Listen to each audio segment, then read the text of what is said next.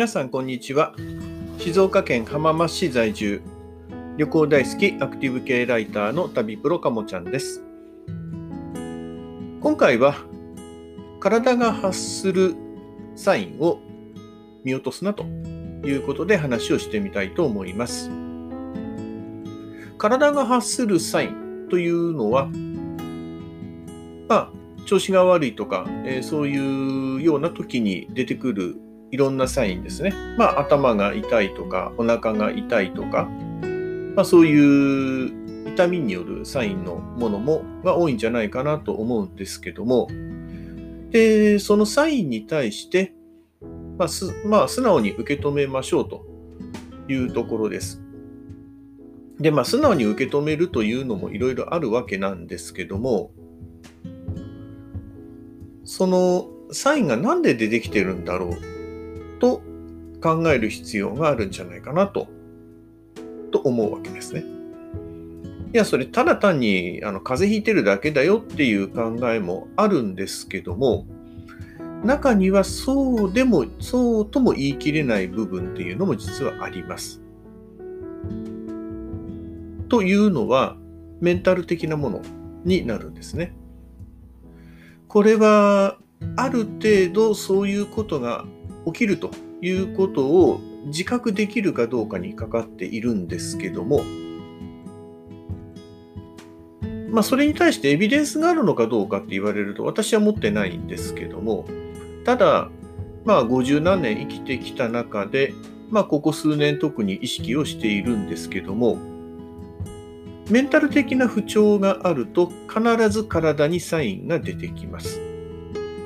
でその対処を怠ると、まあ、風邪をひいたりとか、私は痛風持ちでもあるんですけども、あの痛風の症状が出てきたりとか、というふうに、かなりいい確率でなります。ですので、えー、そのなんかサインが出てきたときには、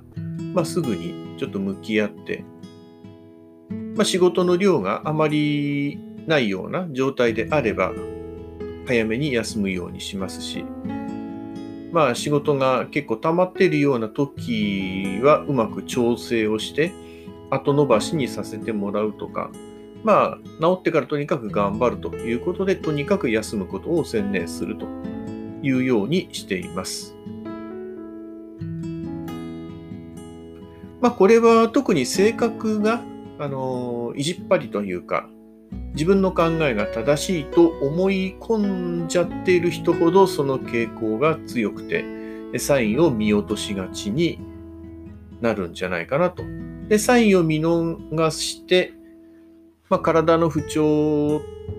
というのは、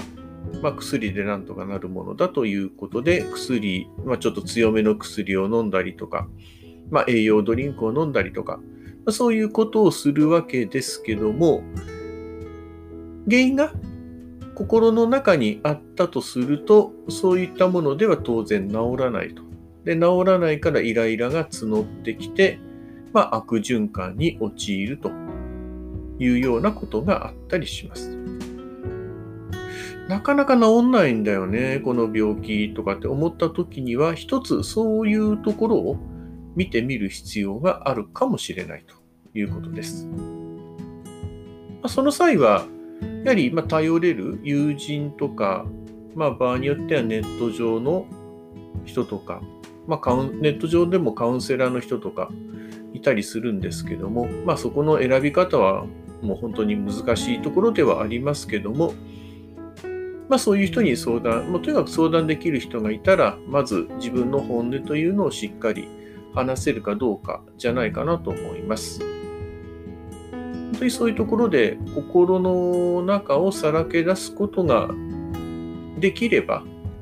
意外とそれですっきりして、なんか気持ちが楽になると。まあ、体も楽になる。まあ、そういうようなこともあるんじゃないかなと思っています。まあ、実際仕事をやってきて、私も事務員の部下を何人か持ったことがあるんですけども、やはりそういうメンタル的に参っちゃう人も出てくるわけで、まあそういう時にはゆっくり話を聞いて、まあ、ゆっくり聞いてあげると泣くんですけども、まあ、いっぱい泣いてもらって、で、言いたいことを言ってもらうと、結構気持ちがすっきりして、まあ、また頑張りますと。いうようなことになったことありますので、まあ、ちょっと悩みがあるという方は、やはり頼れる人に話をしてみるということをお勧めしたいなと思います。ですので、そういう体の、そういうものから体がサインを出すこともあるので、そういったところは、ただ単に病気っていう風邪をひいたとか、そういうので済ませるのではなく、その状況がなぜ起きたかということに向き合うのが大切だという、そんなお話をさせていただきました。ありがとうございました。